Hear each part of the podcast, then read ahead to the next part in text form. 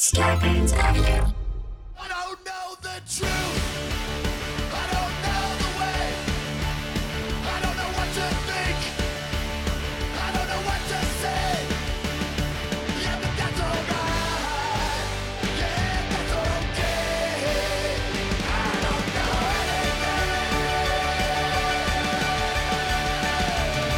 Hello and welcome to Factually. I'm Adam Conover. Thank you so much for tuning in again.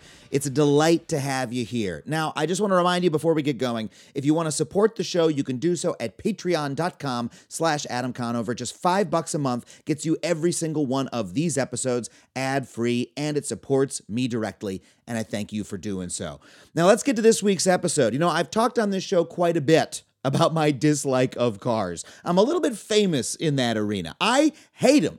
They're wildly inefficient. They're awful for the environment. They alienate me from the people around me, from my community. They cut up my city. And then, you know, when I'm stuck in traffic, they make me just plain angry. I resent that cars are something that I need and that they're something that everyone needs. They just plain suck, okay?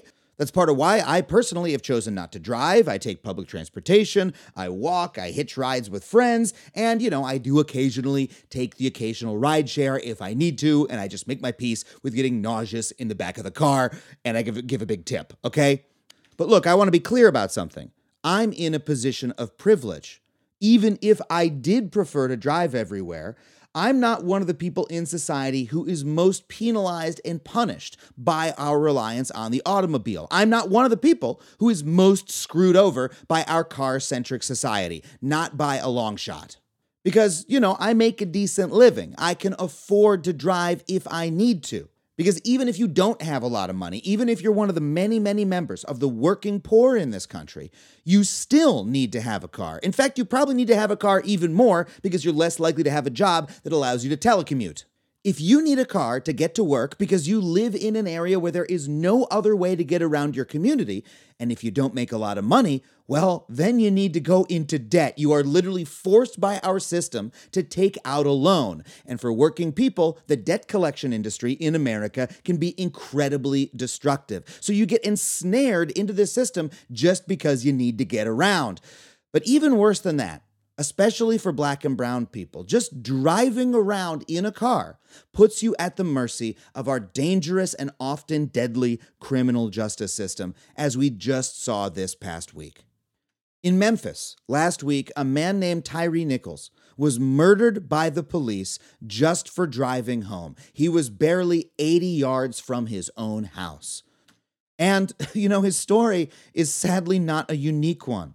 Black drivers are 20% more likely to be pulled over than white drivers, and they're twice as likely to be searched once they are. Simply being in a car creates points of contact between you and a criminal justice system that, depending on who you are in this country, might be extremely dangerous for you to engage with. So there is this striking dichotomy about the way we talk about cars in America. They're presented to us as a symbol of freedom. But for many people, cars instead represent dependency and debt, or even worse, imprisonment and death. All the things we think of as the opposite of freedom. So, how do we get here? How dramatic is the deleterious effect of car dependency on the lives of everyday working Americans? And what can we do about it? Well, our guests today are perfectly positioned to answer this question. You might be surprised, but we got, as always, the best two scholars on this topic to talk to us about this incredibly pressing topical issue that is so so much a forefront in all of our minds this week. Their names are Julie Livingston and Andrew Ross, and they're professors at New York University and the authors of the book Cars and Jails: Freedom Dreams, Debt, and Carcerality. Please welcome Julie Livingston and Andrew Ross. Andrew and Julie, thank you so much for being on the show. A Thanks. pleasure. Thanks for having us. So, I've talked extensively on this show about, and on every platform I have, about my dislike for cars. I don't drive them. I hate to be in them. Uh, I don't uh, like them as a system of transportation. But a lot of that is based on, you know, I think their lack of convenience to me, the way they affect the built environment I live in. I happen to be a white man who is uh, relatively affluent uh, in America, um, and I, uh, you, you two wrote a wonderful uh, piece in the New York Times detailing uh, how much uh, car, our car-based system of transportation affects those who are not in such a position of privilege in manifold ways. So, what are some of the ways that our car-based system of transportation hurts people?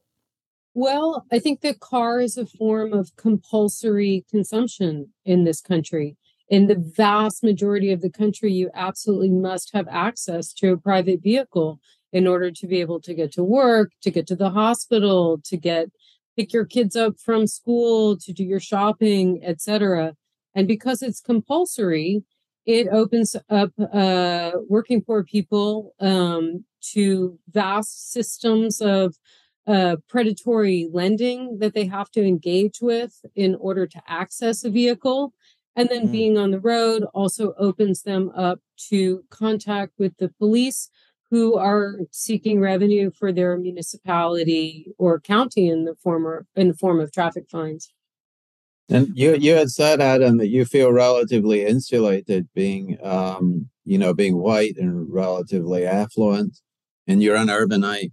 Um, and while most of our book is focused on the uneven uh, perils of, let's say, driving while black or brown or poor, uh, police surveillance of vehicles and uh, and police stops of vehicles affects all of us. It's our most common encounter with the police. Our most common interaction with the police is comes when we're driving behind the wheel of a car, and invariably the result is a punishment. And so hmm. this th- this is our interaction with the state, which comes in the form of a punishment. And there's a there's a long history of how that came to be, which we cover in the book. And there are many many ways, as you mentioned in your intro, um, many ways in which car ownership and car use somehow get entangled with uh, the criminal and justice system and how they can lead right. to detention, which is the main topic of the book. Right. Well, let's let's start with the financial topic because that's always the one that's the most salient to me. I remember when I lived, you know, when I was in my 20s and I I was not so affluent as I am now that I work in television. Back then I was, you know, scraping odd jobs together and I lived in New York and I could get anywhere that I needed to go for the price of a monthly Metro card. It was like, you know, a, hundred bucks and change at that time in the mid 2000s. I remember when I moved to Los Angeles, I realized, oh wait, I have to purchase a car and then I also have to fuel a car and I have to purchase insurance for the car. And then if the car breaks, I have to pay for it. I have to pay for parking, I have to pay for tickets. So, and I, could afford all those things because I was moving with the job. But it really leapt out to me the financial demands that are put on people by, as you say, the compulsory need for a car is so huge. Um, and look, I was able to afford that stuff out of pocket, but you're right. For many, that means they're they are forced by the transportation system to enter the debt system, the lending system, yeah. right? And and so what are the effects of that? Yeah. Well, let's throw some statistics your way, Adam. Um, auto loan debt, which is the outcome of what you're talking about, auto loan debt has doubled over the last decade. You know, wow. largely as a result of the entry of subprime lending, you know, which migrated from the housing market to the auto loan market and also the long term loans that uh, you can get car loan for up to 84 months now. So the average um, the average auto loan uh, payment on a monthly basis now is a whopping $700 and that, the that, average? yeah that's that's higher than rents in some parts of america. That doesn't include your insurance. It doesn't include your maintenance costs. It doesn't include all the car parts which you're going to have to acquire because they wear out quickly and they get financed too adding to your debt. This amounts to a sort of massive uh, a massive debt burden. And none of it is optional as as julie uh, pointed out earlier on. This is pretty much compulsory debt burden for for for most people in this country. And uh, there are lots of reasons for that and there's lots of predatory opportunities for uh, dealers and and uh, financiers to uh, to profit from It's funny to me because when you watch car advertisements, there's so much financial language in the advertisements that you start to realize that really what they're selling is a financial product. When they say, "Hey, the car the car goes real fast. Here it is driving down a road, zero percent uh, APR, no money down." Blah blah blah blah blah blah. Wait, hold on a second. They're selling me a loan. That's the product. And when you listen to the radio in Los Angeles, where I live, uh, one out of every two ads is like, "You need a car right now, nobody down." Blah blah blah. It's you know someone someone selling you a predatory loan. Uh, but pl- please go ahead. You are absolutely right, Adam. You've got it. And it adds up to the tune of $1.52 trillion in auto Wow. loan debt in this country. Transportation accounts for a fifth of household income in many households in this country. So it is a substantial, substantial burden on many. And in addition to the details that Andrew just gave you, I think it's important to remember that the second you drive your car off the lot, it loses value. Yeah. So if the loan term is, let's say, 72 months, long before you've paid off that loan, you're already what's called upside down on it, meaning you owe more than the car you're driving is now worth. So it is a unlike uh, paying into a mortgage where one hopes they're making an investment in something that's going to accrue value or at least maintain value over time. The car loan is a different animal entirely. and go- the government plays no role in it whatsoever you know with Really? with, with housing with housing mortgages you got your loans secured by the government uh student loans the government's involved in that but the auto loan uh market and business is almost entirely unregulated the federal government collects almost no data whatsoever so so it's rife Wow. it's it's it's rife with opportunities for fraud fraudulent and and scamming type behavior I never even thought of that. I mean, look, I have a, I have a mortgage, and a couple years after I got the mortgage, it was purchased by what is it? One of the federal agencies that purchase mortgages, and so my mortgage is owned by the federal government. The rate is set. I, I know the federal government is going to isn't going to knock around and uh, knock on my door and you know uh, uh, engage in some of the predatory behavior, or at least I believe that they're not going to, uh, compared to what you know a corporate loan might. Um, but I didn't realize that that doesn't exist at all in uh, in auto loans. I mean, there are from state to state there are uh, what are called usury caps that you're you're not you're not supposed to uh, charge uh, interest rates below a certain level. Some states don't have them at all, but in most states that do have them, there's all sorts of loopholes um, that are available to dealerships and and and lenders to get round that, so that they can charge higher interest rates. And of course, in in any private agreement, you can go as high as you can. Um, but essentially, uh, as we all know, when we walk into a dealership, there's a that's the start of a hustle. I think we all Mhm. know that, and uh, and there's a process of upselling that kicks in, whereby whatever you think you're going in to buy isn't what you're driving off the lot. It's a much more expensive vehicle, and in the book, maybe Julie can talk about this. We uncovered, you know, really, really, uh, uh, really strong testimony about that on the part of uh, formerly incarcerated men and women who are the people we interviewed for the book.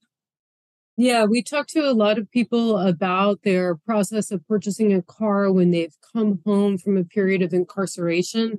Because they were uh, incarcerated, their credit score took a nosedive because of economic inactivity. You can't bank from behind bars. And as a result, no matter how good your credit was going in, it's going to come out in the basement. So that Mm. means that um, these people are going into a dealership. They don't have enough saved to be able to buy a used car on the private market, you know, um, online, let's say. They have to go into a dealership that's extending a loan and they're going in with a subprime credit score. And we heard a whole array of different tactics that were used in order um, to sell people uh, loans at rates often that they couldn't afford, but that they were, you know, anxiously trying to earn enough money to be able to raise their score and refinance. We talked to some people who had gone into a dealership hoping to get a bottom of the line used Honda, but could only get out of the dealership with a top of the line Mercedes.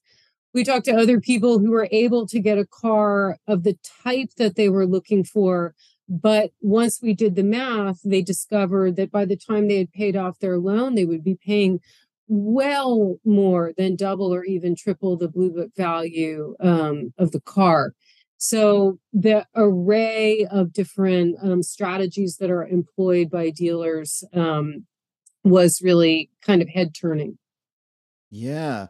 And then, I mean, what are the effects of having to take on so much debt in order just to get around or to make just having to make a big purchase or having a big monthly fee? I mean, first of all, that just seems like a gigantic drag on any local economy. If everyone to get to work, everyone who wants to clean a house or, you know, pick a piece of fruit or, or, you know, go, go work in an office job is having to pay some huge amount of money. Um, but also, if you suddenly are not able to pay that money for one month, then you lose your transportation, and that's a huge problem as well. But what else am I not thinking of? Like, what what effects does this does this have on people? Certainly, for some people, um, their car was their most important asset, and it might be in tension with their ability to afford housing. So, you know that cars are emergency housing for people in this country. Oh yeah. where the price of housing is also not regulated and goes through the roof and becomes unobtainable to people.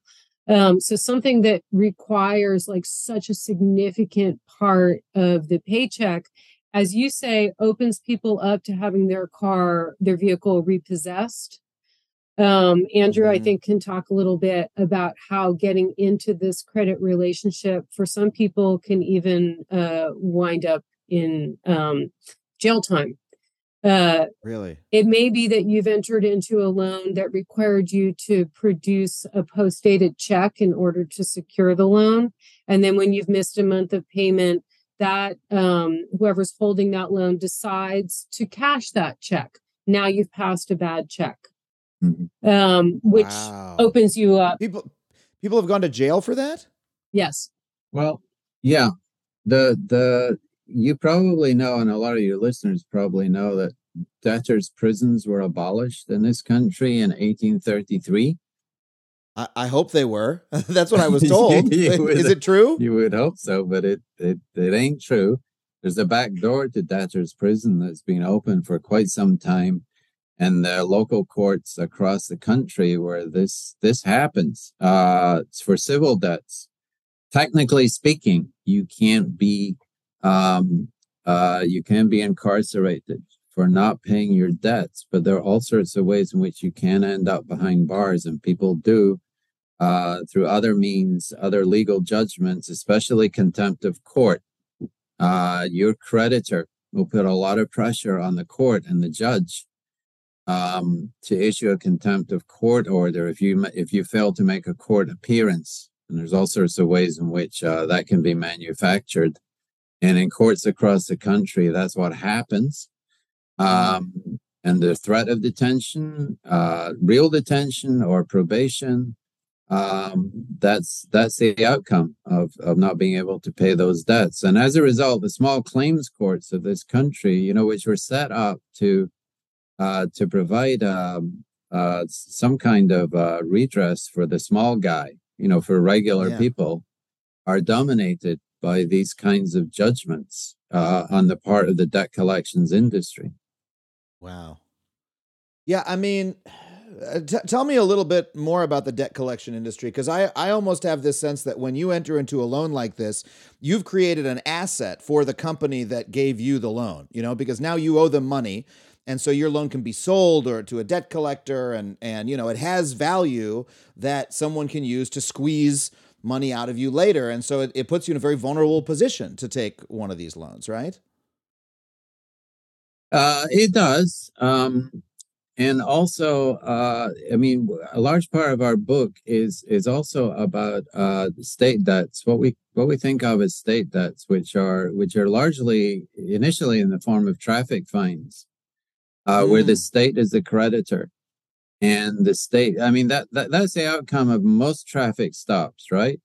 Uh, there there's some that result in fatalities, as in the case of uh, Tyre Nichols uh, and many others. And and there's some that, that result in, in arrests that then fill the jails.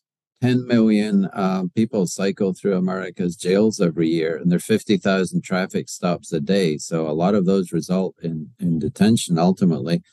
But Wow. for most of us, um, a traffic fine is is the outcome, and uh, so we were interested in in trying to um, chart the pathway that leads from that initial traffic fine to being behind bars. And, and, and it's a relationship in which the state is a creditor. The state creates the debt when they write you a traffic ticket.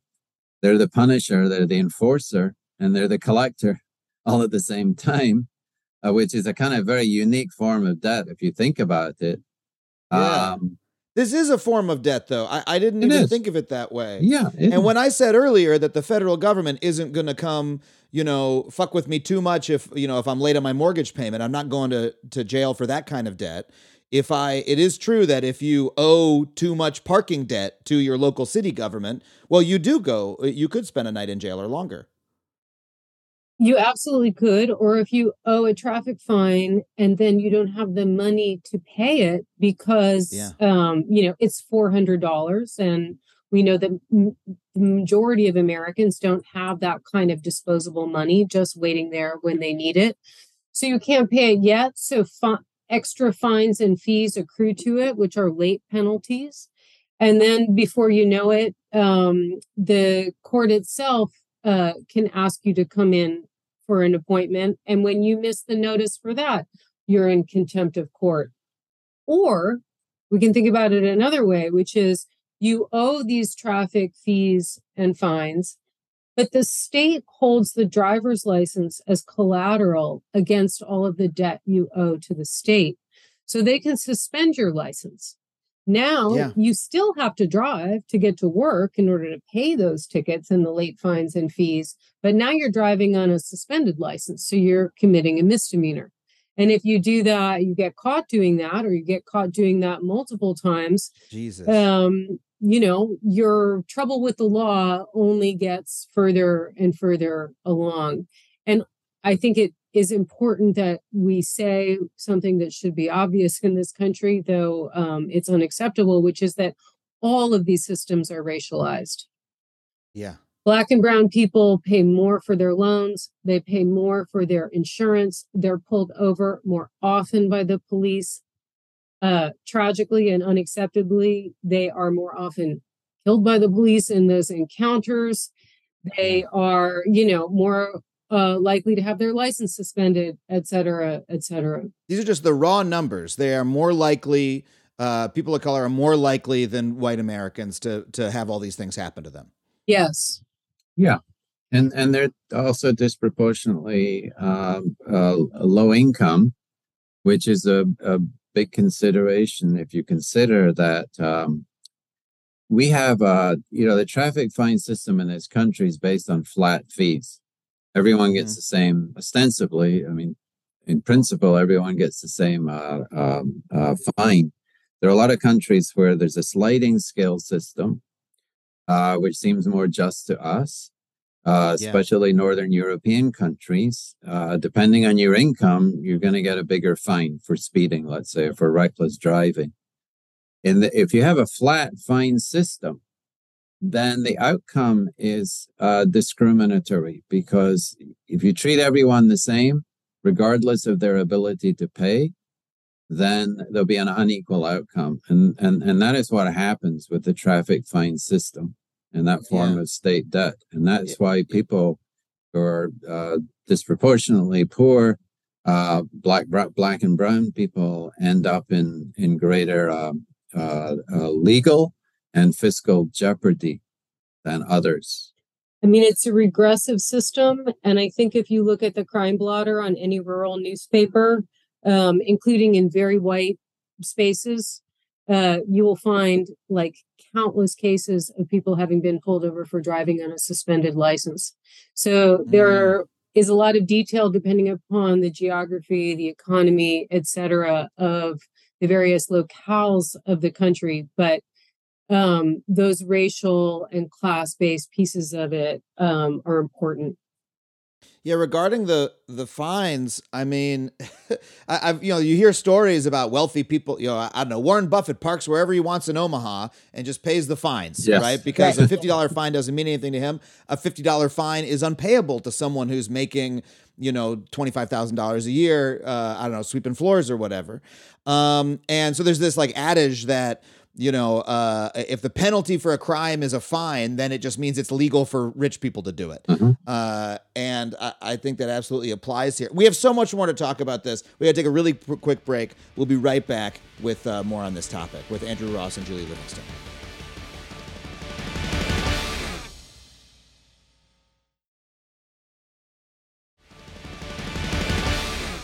Okay, we're back with Andrew and Julie. You know, talking about this and, and the the way the the criminal justice system or the criminal injustice system, as you as you put it, ensnares people. It reminds me of this TV show I saw years ago called Parking Wars. Have you ever heard of this show? No. This is this is a show.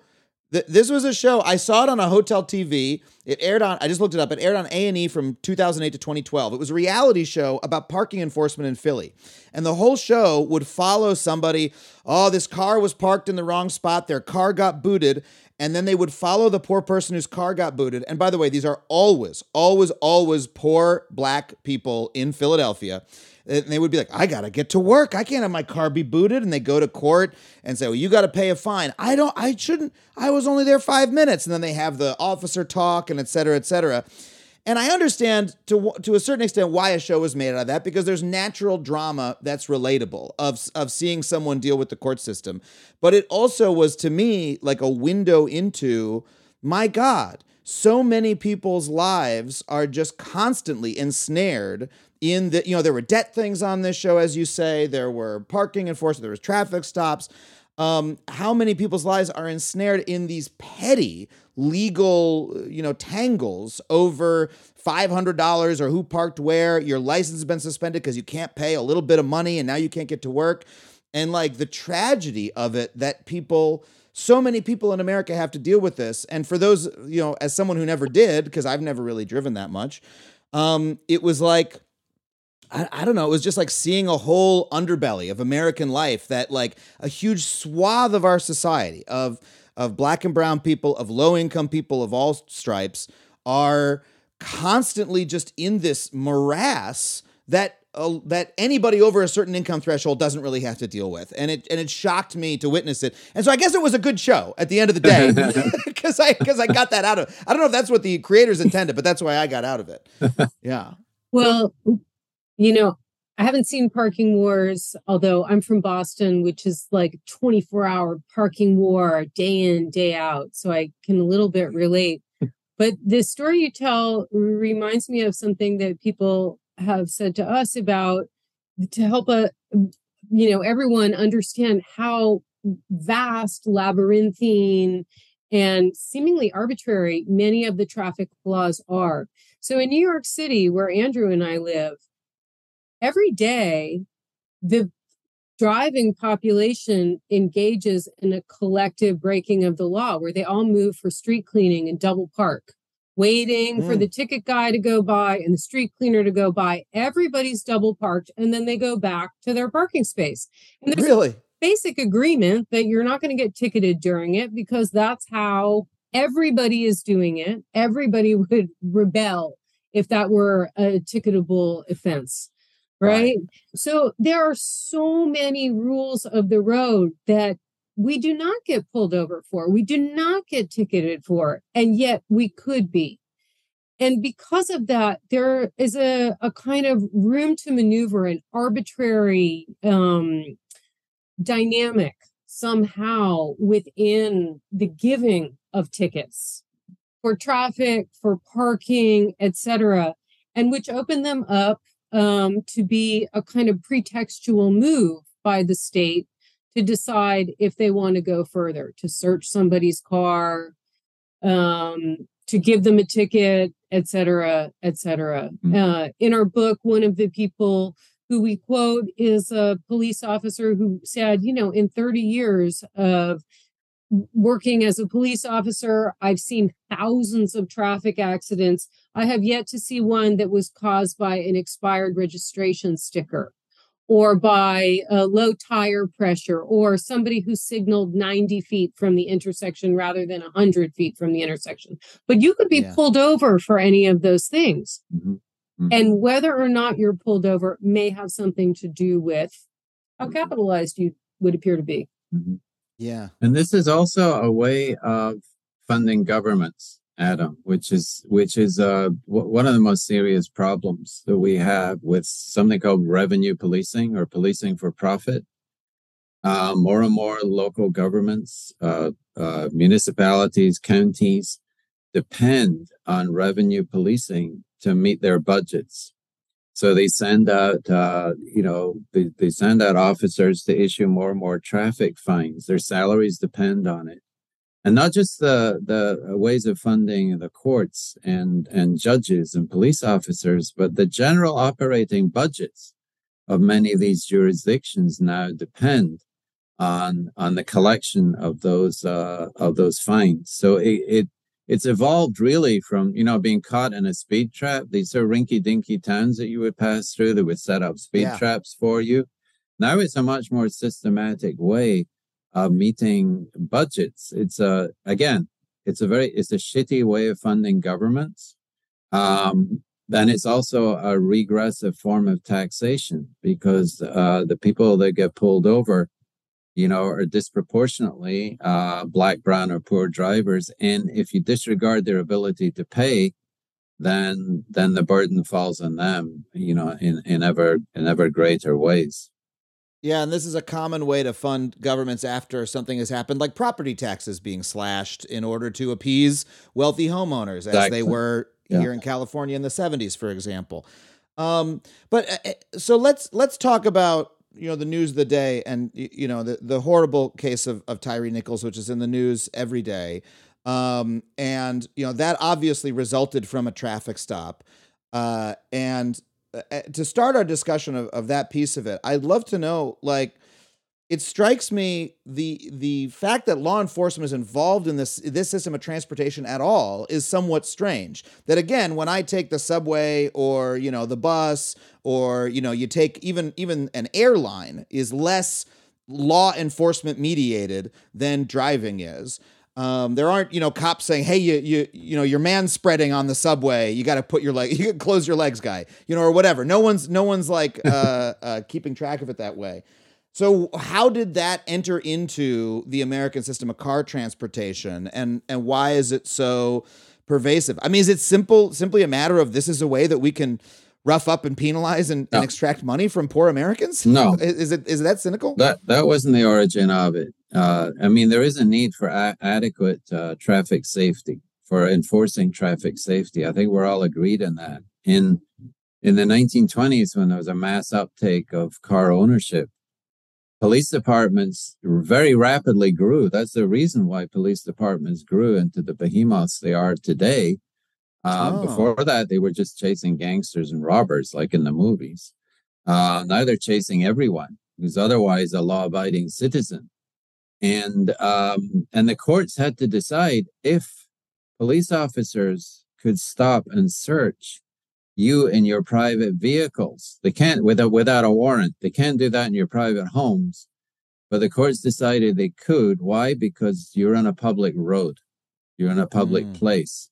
Mm. And one thing led to another, and over the decades, the courts gave more and more powers to the police to uh, to make these stops on the mere on the mere pretext of uh, a, a gazillion, you know, traffic code violations, and then inevitably you got uh, uh, uh, abridgments of civil liberties and racial profiling and so on and so forth. So it's uh, it, it, it's an interesting history that leads to you know the, the current power and, and relatively uh, unrestricted power of the police to make those stops. I mean, it certainly doesn't feel as though traffic safety is the main thing that police are doing in the traffic system. I mean, I did a segment on my show years ago about how if you're a driver and you kill a pedestrian or a bicyclist with your car, no matter how reckless you were, and by the way, that if you're if you're that person, you're usually at fault because you're the person who's driving the two-ton metal object. The bicyclist or the pedestrian is not; they're moving more slowly than you, etc. Um, and certainly, you know, drivers are often quite reckless, texting while driving, all these sorts of things. It is almost impossible for someone to be penalized at all for doing that. It is basically legal to kill someone with your car in America. Um, uh, you know, let alone you, know the behaviors that lead to that. Like no one's no one's stopping people and saying, "Hey, you uh, you didn't you you rolled through the stoplight, uh, you rolled through the stop sign." Um, that that is not enforced whatsoever. So uh, you know, it's it's difficult as a as an observer to feel to feel like that's what it's that's what it's for. Um, it, it seems like most of these stops, like like you know the Tyre Nichols type of stop, they're they're looking for something else, are they not? It certainly se- would seem that way. Um, it's absolutely the case that the rate of um, automobile related fatalities continues to rise in this country despite the Mhm. hyper policing of our roads. So we know that they are not that that form of policing is not um, the gateway or the pathway or whatever you want to call it to public safety, while at the same time, some drivers and passengers are made very vulnerable in their person when they are pulled over, as we see quite tragically in the case of Tyre Nichols. So, in our book, one of the things we strongly advocate for is the removal of armed police from traffic duty. And Yeah. that is not because we we 100% agree with you, Adam. It is a it is two tons of steel barreling down the road. People who drive need to be trained to do so. There need to be rules that people obey, etc. But armed police is not the way to enforce those rules. Yeah, just the the fact that driving a car puts you uh, it, it's a point at which you can interact with police where you might not otherwise. If you're driving a car at all, especially if you're black and brown, it is simply more likely that you will have a police interaction. And the problem is in America, police interactions are fundamentally dangerous. Uh, I read, um, I can't remember where I read this. It might have been a Twitter thread. Um, this was back in probably 2020, but it was, it was, I believe, an Australian writing that they were in the United States and they were driving a car and they got pulled over. And then in Australia, uh, and again, I hope I hope I'm not misrepresenting this. It's my memory of a couple years ago. But in Australia, you know, when when the cops come up, you get out of your car and you say, "Hello, good to see you, officers," and you're friendly to them. And this guy does that, and the cops pull their guns out and say, "Get down on the ground! Get down on the ground!" Because in the United States, uh, because essentially there uh, really the problem is there's so many guns in the United States the police are worried that any interaction could be a gun interaction. So in the US unlike in other countries when you when you are stopped by the police you have to you you are trained keep your hands on the wheel look straight forward don't move don't certainly don't move your hand towards your pocket or anything. I mean Philando Castile was set was killed while he was saying I'm reaching for my pocket you know to get my whatever. So, uh, you know, it is so, because of policing in America and the number of guns in America, it's dangerous just to interact with the police at all and can result in in one's death. And so the fact that being in a car causes you to interact with the police more often is is by itself a harm, is it not? That is right. And I believe it was the New York Times that reported last year they did, did a big um, set of stories and investigation on uh, this very topic. And they found that I want to say it was between um, 2017 and April of 2022 that some 600 people, passengers and drivers, had been killed uh, during traffic stops, and these were all people who were found to have been unarmed, etc. I may have the figures not exactly right, but I Wow. want to say that it's ten percent of um, people who uh, are killed at the hands of police. Um, that begins with a traffic stop. Mhm. Wow. And 10% of people who are killed by police begins with a traffic stop. I believe so I like have that figure correct. because you're imagining look you're imagining when someone's killed by the police it's a s- it's a you're, you're thinking about a, a you know a csi episode there's a standoff and you know people everyone's armed and et cetera et cetera but it begins with someone driving a car and being pulled over and ends with them being killed Yeah, is- because because the police have the power to do that. They they don't necessarily have the same powers to barge into your home, for example, as we mentioned Right. earlier. And they are also told there's a vicious cycle to this because they're actually told that traffic stops are dangerous to them, and Mm. that uh, and that a, a significant uh, percentage of police are in physical peril and are are wounded or die as a result of traffic stops. So they approach the traffic stops in anticipation of um, of them turning violent. The the the, the vicious cycle being it's it's the presence of the armed police that turns them violent, but uh, but that's what that's what they're trained to think. So they already go into the encounter uh, in a in a potentially belligerent fashion with that kind of in, in an escalating in an escalating way that that causes i mean if they go in so tense and they're expecting hold on this person might have a gun or whatever then then that is going to escalate the situation if the person does. Even if the person was dangerous well they were just driving around. If you hadn't stopped them and approached them in a dangerous manner then it, everything might have been fine. Exactly. Exactly. I would say that some of the differences of who is most vulnerable to this have to do with where the police set up speed traps or Mhm. zones that they tend to police heavily and pull people over. So some neighborhoods of your city of Los Angeles are more heavily policed than other neighborhoods of your city. So even though everybody is um, subject to being pulled over by the police and getting a traffic fine, people who live in particular neighborhoods, um, there are just more cops there uh, who are pulling people over, hoping that they can find either the person who has drugs in their car that they're going to go sell, the person who has the weapon that they don't want to have, they don't want them to have, et cetera, et cetera. So there's also something about the landscape of where the police um, set up to pull people over that has some something to do with this. and that's what Yeah, happened in and I mean- Memphis.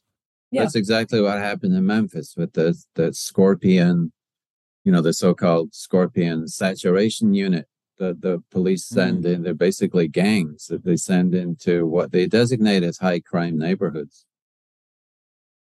and the and the purpose of this team is to uh, or of teams like this is to is to what just do as many stops as that just like hey let's do traffic stops on people like see what you can get but essentially stop and frisk for cars is that basically what it is or Yeah, I don't think that those units only look at cars, but they are stopping and frisking.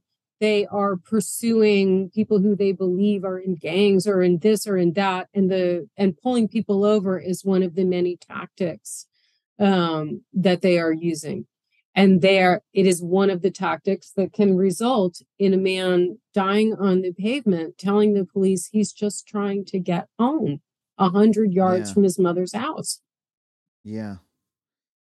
Yeah, I I mean those kinds of stops at least here here where where I am in LA uh, th- those aren't happening in in West Hollywood or Los Feliz, but I know that they're happening elsewhere, you know. Um that's very apparent. Uh, I, I- I feel like it should be apparent. A lot of people are probably listening to this driving around in their car.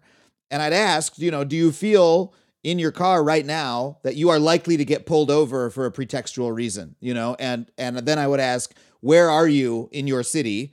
And do you think that has anything to do with your feeling of whether or not, you know, interacting with the police is likely to happen to you in the next, you know, hour, a day, or week? Um, I, I don't think it takes any more than that to realize, you know, how things are tilted in this country.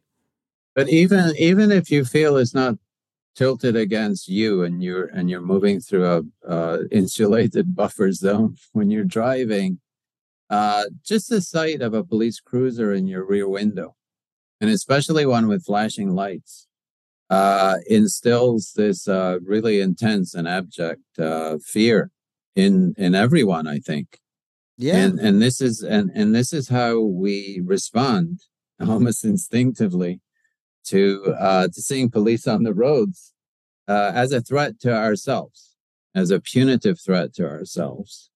And uh in an ideal world uh that that shouldn't be the case.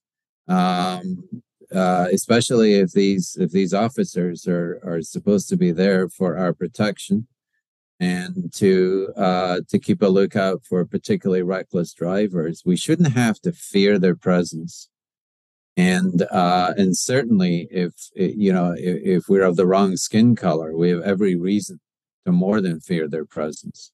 Um, Yeah. So that that that that is an overall condition, which is unevenly shared, but I think is shared by everyone. Well, we have to take another really quick break, but let's when we get back, let's talk about what a more ideal world could look like. Uh, so we'll be right back with more Andrew Ross and Julie Livingston.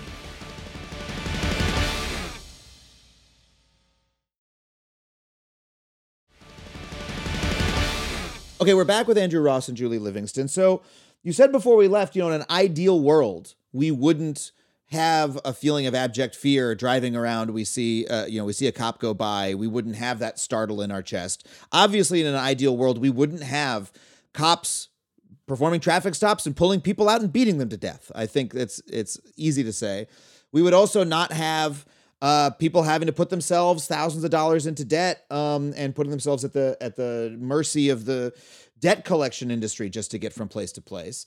Um, so how might might we go about building that ideal world? Like what what are the what are the steps that you would want to take to fix it? And let's start with the sort of reformist steps, the smaller ones, and then let's start with maybe envisioning, and then let's let's move towards envisioning a bigger picture change that we could make as a society. But yeah, where where would you where do you start this conversation? Uh, well, towards the end of the book, we, you know, we, we have a wish list of some of those reforms. Uh, we felt obliged to do that. And, um, and, uh, you know, in the aggregate, they, they, we do think that they, they would be transformative if, if, if all these measures were adopted. I mean, we can name some of these for you uh, the the no brainer ones like withdrawing. We've already mentioned withdrawing armed police from traffic duties, the same way they've been withdrawn from toll booth enforcements or or um, parking duties. Um, we think that the U.S. should adopt the sliding scale traffic fines and fees.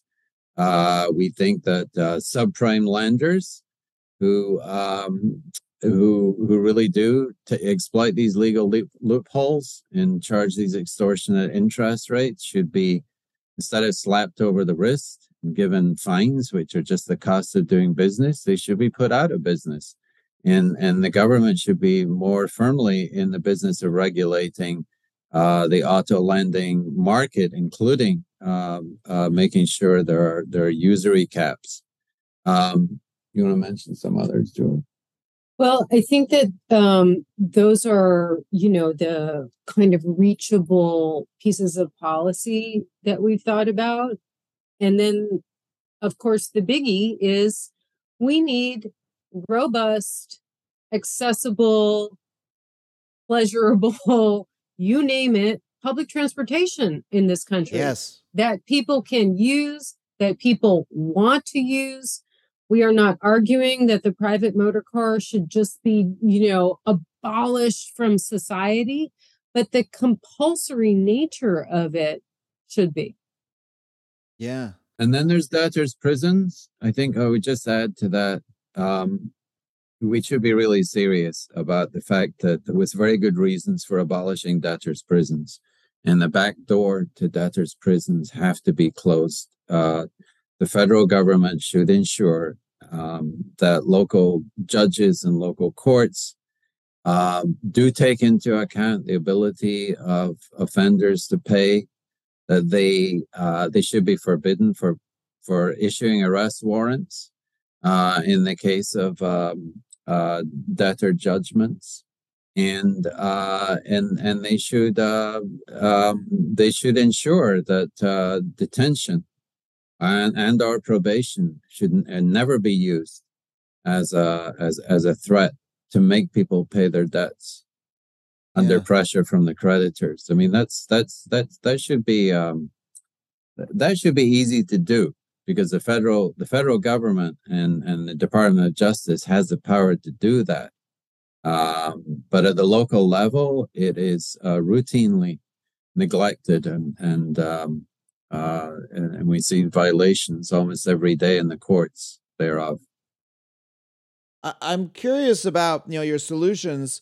Half of them are uh, transportation focused, but the other half are frankly you know general problems with the criminal justice system. We need non-armed officers elsewhere in almost every aspect of life, right? In in say you want to deal with homelessness, we need more me- mental health care on the streets. Um, even as a subway rider, what I want the most in here in Los Angeles, there's a lot of people in dire poverty. There's a lot of people in experiencing mental health issues. There's uh, drug issues on the subway. I want non-armed people down there who can offer aid, right? Who can just say, "Hey, this person's having a crisis, and I'm down here to call." You know, uh, to, to get them somewhere safe or to defuse, uh, you know, a, a situation that's getting escalated or whatever. Um, you know, just uh, government employees who do not have guns but are trained for the situations we need them. We need that in all aspects of life. So uh, I'm curious how much you feel that this is a transportation problem because obviously I would love that world of, of better public transport. I would love all of the United States to be like Amsterdam and have nice public transportation and bike paths everywhere. But would we then end up in a situation where our inequitable criminal justice system would just start figuring out a new way to uh, punish and extract money from from black and brown folks? And is that really the underlying problem uh, in your view, or, or, are they just too entangled to piece of, to pull apart? I think that they're all quite entangled, and in fact, um, this book on the car comes out of more broad-based research that Andrew and I are part of a, a laboratory, a collection of students and and uh, faculty who look at the relationship between the carceral system, the system of laws and prisons and jails and policing, and the debt economy. And the car is just a really tidy, convenient object to help you see how they collaborate with one another. Yeah. It helps you see all sorts of things, but it's not the sole location for it. We could talk about public housing, we could talk about private housing, we could talk about all sorts of things. So um, we have these recommendations not because we think that they will just solve the problem and then America will be the land of like everybody's free and happy and rich and it's also great. Um, but that uh, it requires multi-pronged strategies of people um, agitating for change from many, many, many different directions. Mm-hmm. Here Yeah. in New York, our subways are are heavily policed, and as you are as you say, our jail, which is an incredibly broken, violent, terrible place, is the largest mental health facility in the city. Yeah. That's true in LA as well. is not prepared to do. So if we really cared about that problem, well, we would look at both sides of it at the same time. And- so too with this. Um, but I think there are many, many places to start, but they're not the places to end. Yeah, I, I think that ideally looking at the issues this way should help, you know, bring us together as as advocates. Like I have a lot of people listen to the show who like what I say about cars and public transportation, you know, who are urbanist types and, you know, they've joined the war on cars and and they they want to take you know, fast electric buses everywhere on, on bus rapid transit. But I would say, well, use your interest in that issue and connect it to the criminal justice system. Because it's not just about you know you get into the grocery store it's about the people whose lives are being uh, oppressed every day by the criminal justice system and that that's connected to this thing that you care about. And the opposite way for people whose primary issue is criminal justice reform. Well let's you you should also recognize that the that our transportation system is one of the main drivers of that. And uh, to you to not, not to pun but uh and and so these are because the issues are entangled we we can be we can appreciate that. It's it, and and work on them together you know Absolutely. And I'll just say we haven't talked about the environment, which you can't not talk about anytime you think Of about course. a car. But um, you know, you bring those people on board as well. Although it, it has to be said that um, uh, putting all our eggs in the basket of uh, uh, electric vehicles, uh, personally owned electric vehicles, which the Biden administration has, you know, its infrastructure bill revolves around that as the solution, you know, the biggest remedy. And for sure, driving electric cars is going to result in reduced carbon footprint at some level but it will not, in and of itself, the replacement of uh, uh, uh, combustion vehicles with electric vehicles will not make any difference to any of the ills or inequalities that we mention in the course of the book and that we analyze Yeah. in the course of the book. Will not remedy any of those whatsoever. So that kind that kind of future is is is one in which uh, the patterns of injustice that, that we that we tried to nail down will continue unless uh, unless the, the patterns of ownership and uh, and and and the carceral um, uh, the carceral system that envelops our behavior and our conduct is transformed. Yeah, we can't shop our way out of this problem. Yeah. It doesn't work like that. Um, and the substance that fuels those electric cars has to be gotten from somewhere. It comes from Mhm. inside of the earth. And just like the fossil fuel economy, it is going to be heavily militarized and it is going to leave its own environmental footprint when you try to pull it out of the ground. So a simple like, oh, I'll buy a Tesla instead, um, may be better in the short term, although there's a lot of carbon baked into the manufacturing of that Tesla, wasn't Yeah. born out of the head of Zeus.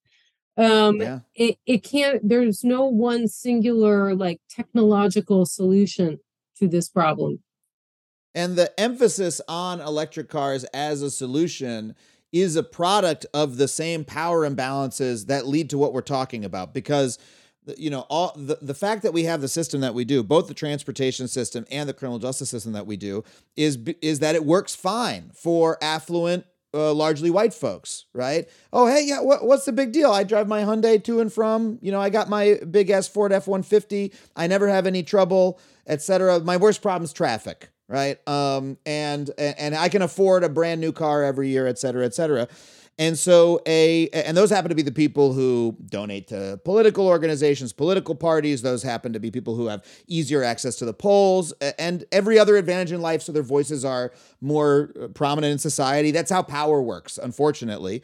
And since those people would love to just buy a new car, hey, I'll just get a new Hyundai Ioniq, uh, Tesla. I don't know. I don't like Elon anymore, but Hyundai's got a cool new car I can buy uh, well, then that ends up being the solution to our transportation system that is that is uh, written into the law. When in fact, a better solution would be one that helps everybody in America. But those aren't the solutions we get because the people who are most affected by this transportation system are the people whose voices are diminished the most and repressed the most in our in our political system. The people who the people who can't afford. Um, you know, a hundred buck, a hundred bucks for a parking ticket and have their car repossessed those aren't the voices who ultimately work their way up to Joe Biden's ears, Mhm. unfortunately. hmm I think that's a good way of putting it, Adam. And and we, like you, probably, and many of your listeners, we don't believe that technological um, advances necessarily provide solutions to social problems. Although that Yeah. is that is Silicon Valley's way of looking at the world. Uh, we're also aware of the the uh, you know the, the kind of power of advertising those vehicles and also the the long history of promoting cars in America in particular is you know they're they're very special commodities. uh, Mm. They they're they're very sen- they're not even commodities in a way because because everyone needs them. They're not optional choices uh, outside of a few urban areas where where you, you have decent public transport. They're they're not optional, so they're not like most commodities, but they traditionally they've been advertised, especially in the Cold War era, as freedom machines. You know, symbols of American prowess in capitalist freedom. And what we found in all the interviews we did was um, a, a lot of credence given to that and the pleasure of driving cars and the pleasure of owning them and coveting them. But uh, in addition, what was more important, I think, and what we discovered is is how quickly they can turn into instruments of unfreedom Yeah. uh, that deliver us into uh, social or economic custody in one form or another, and, and actually then do result in these these these fatalities and arrests and um, and detention for civil and uh, and also for criminal debts.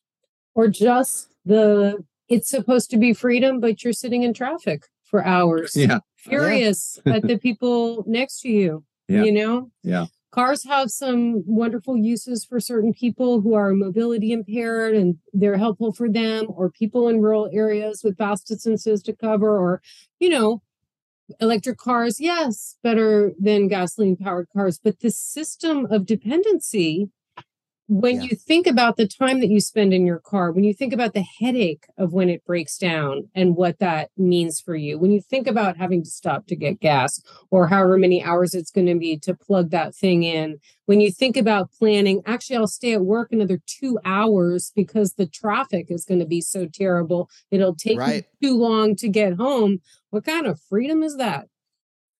And it and it diminishes our entire society. I mean, think about this: a transportation system where everybody who needs to do any job has to spend tens of thousands of dollars on a vehicle or put themselves into debt for it, has to spend hundreds upon hundreds of dollars a month for insurance or um, uh, fuel, has to puts themselves in legal liability every time they drive it, whether that's uh, because they might get pulled over or because they might you know hit somebody uh, where you know people are are pulled from their cars and beaten to death.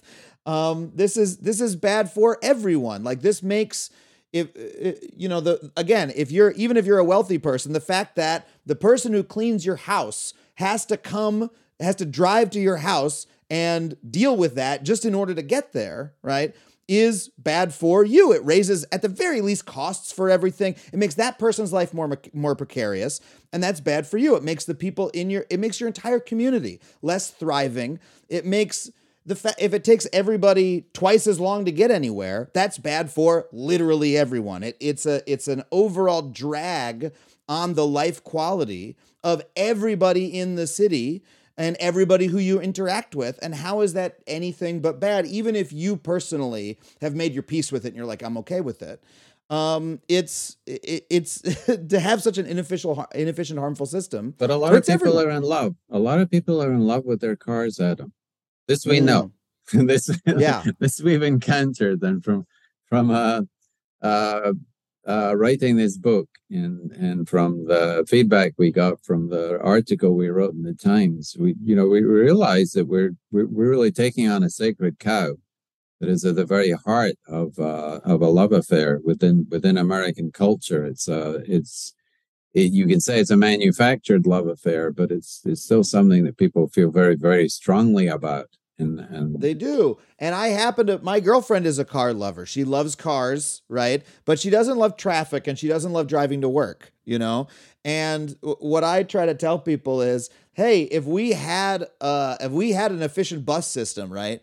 Um, that that got everybody around LA, there'd be less traffic. And that car ad that shows someone driving up the Pacific Coast Highway in a vintage car, right, taking the taking the turns, what if that were possible? What, what if when you drove to the Pacific Coast Highway, it wasn't clogged with, clogged with traffic because everyone was actually on a bus and you could just have that nice experience?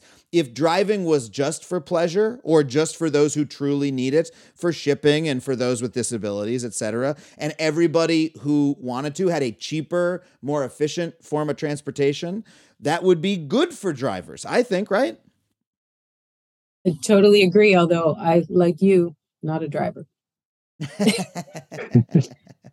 It- it- you know, it, it it's if you want to keep your hobby, great, but you shouldn't have to do it every single day for three hours a day to get to and from work. That's that's uh, and that- you shouldn't lose your job because your car broke down. Yeah, That you- woman you should- who's going to clean the house, who you used as an example, the inconvenience to the employer is when her car needs repairs and she doesn't show up or she's late. And Right. if they decide that that's too inconvenient, they move on to the next person. And there she is now unemployed, having to fix her car in order to be able to go get the next job. yeah, and you shouldn't lose your life. You know, whether by in a in a traffic crash or in you know the case of Tyre Nichols, where you're literally killed for driving a car, killed by the police for driving a car. Um, and and I I just hope to God we can start building a world where that doesn't happen. Um, Hallelujah. I, Yeah. I I really thank both of you for being here. Um, what's the name of the book again? Tell me once again. It's called Cars and Jails, Freedom, Dreams, Debt, and Carcerality. Catchy. That's a wonderful title. Folks can pick it up at our bookshop, factuallypod.com slash books. Uh, I, I thank you so much for being here, both of you, Andrew and Julie. Thanks so much for having us. We really appreciate it. It's been a pleasure talking to you, Adam. Well, I want to thank Julie and Andrew once again for coming on the show. To check out their book, you can head, as always, to factuallypod.com slash books. That's factuallypod.com slash books. And when you buy a book there, you'll be supporting not just our show, but your local bookshop. I want to thank our producer, Sam Roudman, our engineer, Kyle McGraw, and everybody who supports this show at the $15 a month level on Patreon. And this week, I'm going to read all your names once again. I want to thank A, Akira White, Alexi Batalov, Allison Liperato, Alan Liska, Ann Slagle, Antonio LB, Ashley, Aurelio Jimenez, Benjamin Birdsall, Benjamin Cornelius Bates, Benjamin Rice, Beth Brevik, Black Cat Jackster, Brighton Camus and Lego, Charles Anderson, Chase Thompson Bow, Chris McKinless, Chris Mullins, Chris Staley, Clifton Vargas, Comrade Crunchy, Courtney Henderson, Daniel Halsey, David Condry, David Conover, Devin Kim, Diane McCulloch, DPC is awesome, Drill Bill, Duck Moo, Dude with Games, Eben Lowe, Ellie M- Mary, Ethan Jennings, George Rohack, Harmonic, J. Scott Christensen, Jason Burbage, Jay Saul, uh, Jeff Nash, Jim Myers, Jim Shelton, Joanna Lingenfelter, excuse me, Joker on the sofa, John McPeak, Julia Russell, Caitlin Dennis, Caitlin Flanagan. Got to go to page two here, loading them up. We got Kel Crow, we got Kelly Casey, Kelly Lucas, Kevin France, Kevlar, Lacey Tigenhoff, Lacey Garrison, Lara Willing, Larry Latouf, Larry Studenmeyer, Studenmund, Lauren Vivian, Lisa Matulis, Lauren Fieldhouse, Maggie Hardaway, Manuel Garcia, Marty, Mark Long, Martin J. Lawler, Martin Tithonia, Marvin Weechert, Matt, Miles Gillingsrud, Mom named Gwen, Mrs. King Coke, Neil Gampa, Nicholas, Nicholas Morris, Nikki Batelli, Noah Dowd, Nuya Gik Ippaluk, Oren Cohen, Paul Mauk, Paul Schmidt, Peter Zeglin, Philip Hannawalt, Rachel Nieto, Richard Watkins, uh, Rick Spurgeon, Robin Madison, Ronald C. Waits, Rosamund Sturgis, Rosie Gutierrez, Roy Ziegler, Ryan Shelby, Samantha Schultz, Sam Ogden, Sa- Sean Smith, Scooper, Super Duper, Spencer Campbell, on to page three, Susan E. Fisher, Svosky, Thomas Lewis, Tim Kearns, Tim S. Root, Vincente Lopez, Vornak, Weeb Milk, Whiskey Nerd 88, and Zach Zim. Thank you so much. If you want to join them, you can head to patreon.com slash Adam Conover. Just five bucks a month gets you every episode of this, of this podcast ad free, and $15 a month gets your name right in the credits sometimes. Um, thank you so much for listening. You can, you can find me online at Adam Conover or at adamconover.net, wherever you get your social media. Thank you so much for listening, and we will see you next week on Factually.